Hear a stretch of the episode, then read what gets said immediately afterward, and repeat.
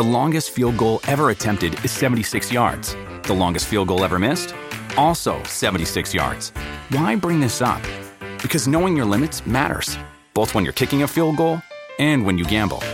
Betting more than you're comfortable with is like trying a 70 yard field goal. It probably won't go well. So set a limit when you gamble and stick to it. Want more helpful tips like this? Go to keepitfunohio.com for games, quizzes, and lots of ways to keep your gambling from getting out of hand. Lucky Land Casino asking people what's the weirdest place you've gotten lucky? Lucky? In line at the deli, I guess? Aha, in my dentist's office.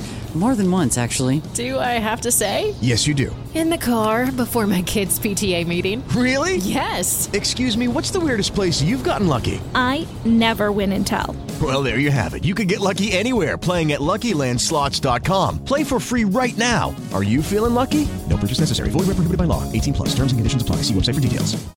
With the Lucky Land slots, you can get lucky just about anywhere.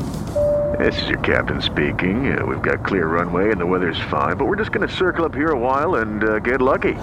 No, no, nothing like that. It's just these cash prizes add up quick. So I suggest you sit back, keep your tray table upright, and start getting lucky. Play for free at LuckyLandSlots.com. Are you feeling lucky? No purchase necessary. Void where prohibited by law. 18 plus terms and conditions apply. See website for details.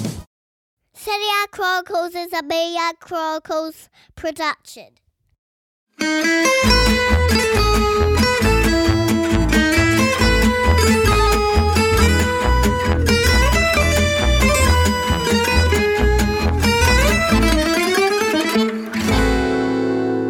Mina, I, you, you talked about being sort of sad to be at the end of it. I was wondering how you're feeling about Morocco being out of it as well. I know you've really enjoyed their, their run to, to reach the semi final.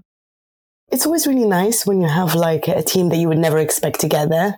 Mm-hmm. And also, there's sometimes when you have a team that just plays really poorly. So you think they're there because, you know, like they've done it and well done to them.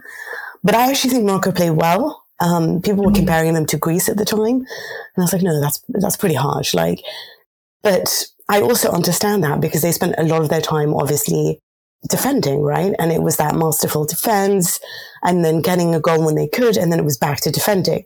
And interestingly enough, when they chose not to do that and tried to have the possession and play their game, they ended up losing 2 0 to France, you know, yeah. which just led me to, to the realization that Allegri is the perfect coach.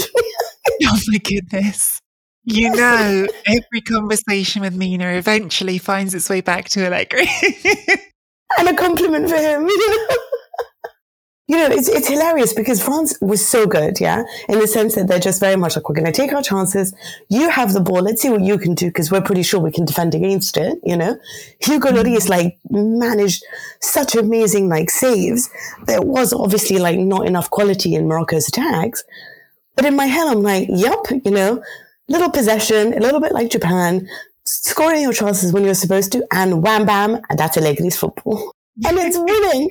It was winning. You know, they reached the semi-finals, and now France has gone to the final. I mean, look, I, I think it's worth saying on Morocco. The fact that this game felt as close as it did for as long as it did to me was extraordinary. They start the game with missing, obviously, sort of one of their starting centre backs, and it's immediately obvious that Romain Saïss is not going to make it. Like he is so far off the pace and, and it's exposed on that first goal. Perhaps he should never have started. Yeah. The thing is that that sort of highlights something, which is the reason I'm sure that Regragui is so desperate not to, to drop him, wants to give him every chance to play is because, because you are up against a team of superstars and you don't have the depth that they do. You know, France can say, oh no, we've lost Upamecano. Here's Konate, who was brilliant, by the way. Morocco are already sort of trying to overcome a, a talent gulf and, and then being told you're going to miss all these defenders. I understand trying to hang on, but you know, Saïss exposed in the first goal and has to come off. So then you're missing both your starting centre backs. Mazraoui only makes it to half time. Honestly, like all of those details and then you've got Theo scoring after five minutes. I thought this was going to be a, a bloodbath. I thought this was going to be like 4 0 yeah. or something. And it wasn't at all. Um, so, like, you know, I don't want to say it and like it can sound patronizing, can't it? When you're sort of saying to the underdog, oh, you did your best and you went out well, and here's your pat on the head. But I thought they were great. And, and I thought they, even to the end, defied my expectations of what they could do. And yeah, it was, it was a, a much better semi final than I thought it was going to be after five minutes. Yeah, I think if there's, I mean, Walid Regragui has been such a brilliant like coach throughout this tournament. He's really made the right decisions. And I guess on this one, it's like emotional, like you would want your, your players available, even if they're not at the top level. And you're right. It is about depth, you know? What is crazy about France is that they've reached the final with relative ease, to be honest with you. And they mm-hmm. haven't even had like five of their best players available, you know? Yeah. They're, they're playing without the Ballon d'Or man in, in, in obviously Karim Benzema. There's no Paul Pogba. There's no Kante. There's no Hernandez's brother, Lucas Hernandez.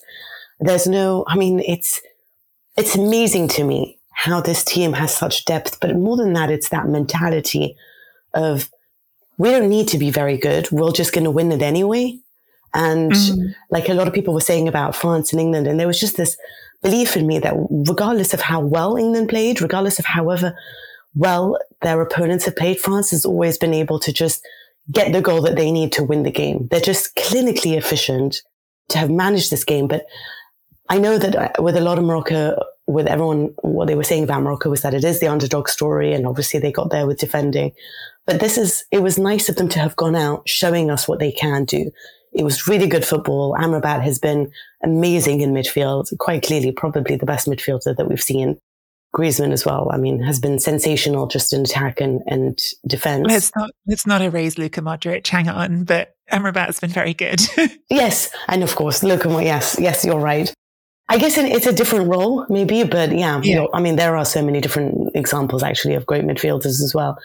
But it was actually a good, a good game. They play, they play good football. And I, and I, when they went out, they were disappointed. It wasn't like, oh, it was so good that we reached this far and accepted it.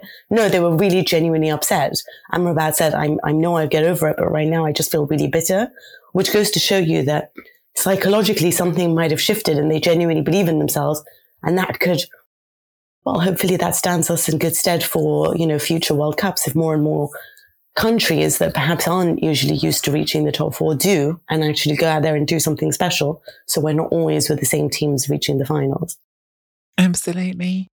But let's look at the teams who, who have made the final this time. It is Argentina and France. In the end, it's definitely one of those sort of I don't know what the right way to frame it is. It's it's like a, a, proper like headline acts final, isn't it? It's like at the end of the of the show when you've had the support acts, you want the superstars, and and they are the superstars. You, have got the Leo Messi against Mbappe final, so it's a great final for PSG's brand um, as well. Having mm-hmm. both those players being the the star names. Well, I, I'm curious to see if they are the most important players in that final. I think Argentina, for me, the big story of their semi final, and I think perhaps the story that had been underappreciated getting into the semi final. Not that Messi wasn't brilliant, not that he wasn't integral. Of course, he scored the penalty and he set up the the third goal, um, and and his work on the third goal is is astonishing. The more times you watch it, the more you see about it. I mean, actually, it's not just the work he does on his dribble and on the ball, but even right at the start of that move, you see him because Gvardiol has, has been assigned to mark him. You see him telling Alvarez to hold Gvardiol for a second to create the space for him to start running, to him to turn and start running so he gets turned around the right way. So even the way he's instructing his teammates is, is part of it. But I do want to sort of highlight Julian Alvarez again because the difference in that team since he's been in it is huge. This team has scored, I think, 11 of its 14 goals with Alvarez on the pitch and conceded, maybe it's even all of the goals they've conceded him without him on the pitch. He's been so sort of transformative in creating that space for Messi and giving a different kind of presence up front, being a, I mean, a number nine, but a, certainly a, an expansive number nine who, who gets around the pitch. I think he's absolutely central to them getting this far. And it won't surprise me if he ends up being the star of the final, if Argentina go on to win it alongside Messi. Become a member at patreon.com forward slash Serie Chronicles for regular bonus episodes and content. Sports Social Podcast Network. Lucky Land Casino asking people what's the weirdest place you've gotten lucky? Lucky? In line at the deli, I guess? Aha, in my dentist's office. More than once, actually. Do I have to say? Yes, you do. In the car before my kids' PTA meeting. Really? Yes. Excuse me, what's the weirdest place you've gotten lucky? I never win and tell. Well, there you have it. You can get lucky anywhere playing at LuckyLandSlots.com. Play for free right now. Are you feeling lucky? No purchase necessary. Void where prohibited by law. 18 plus. Terms and conditions apply. See website for details.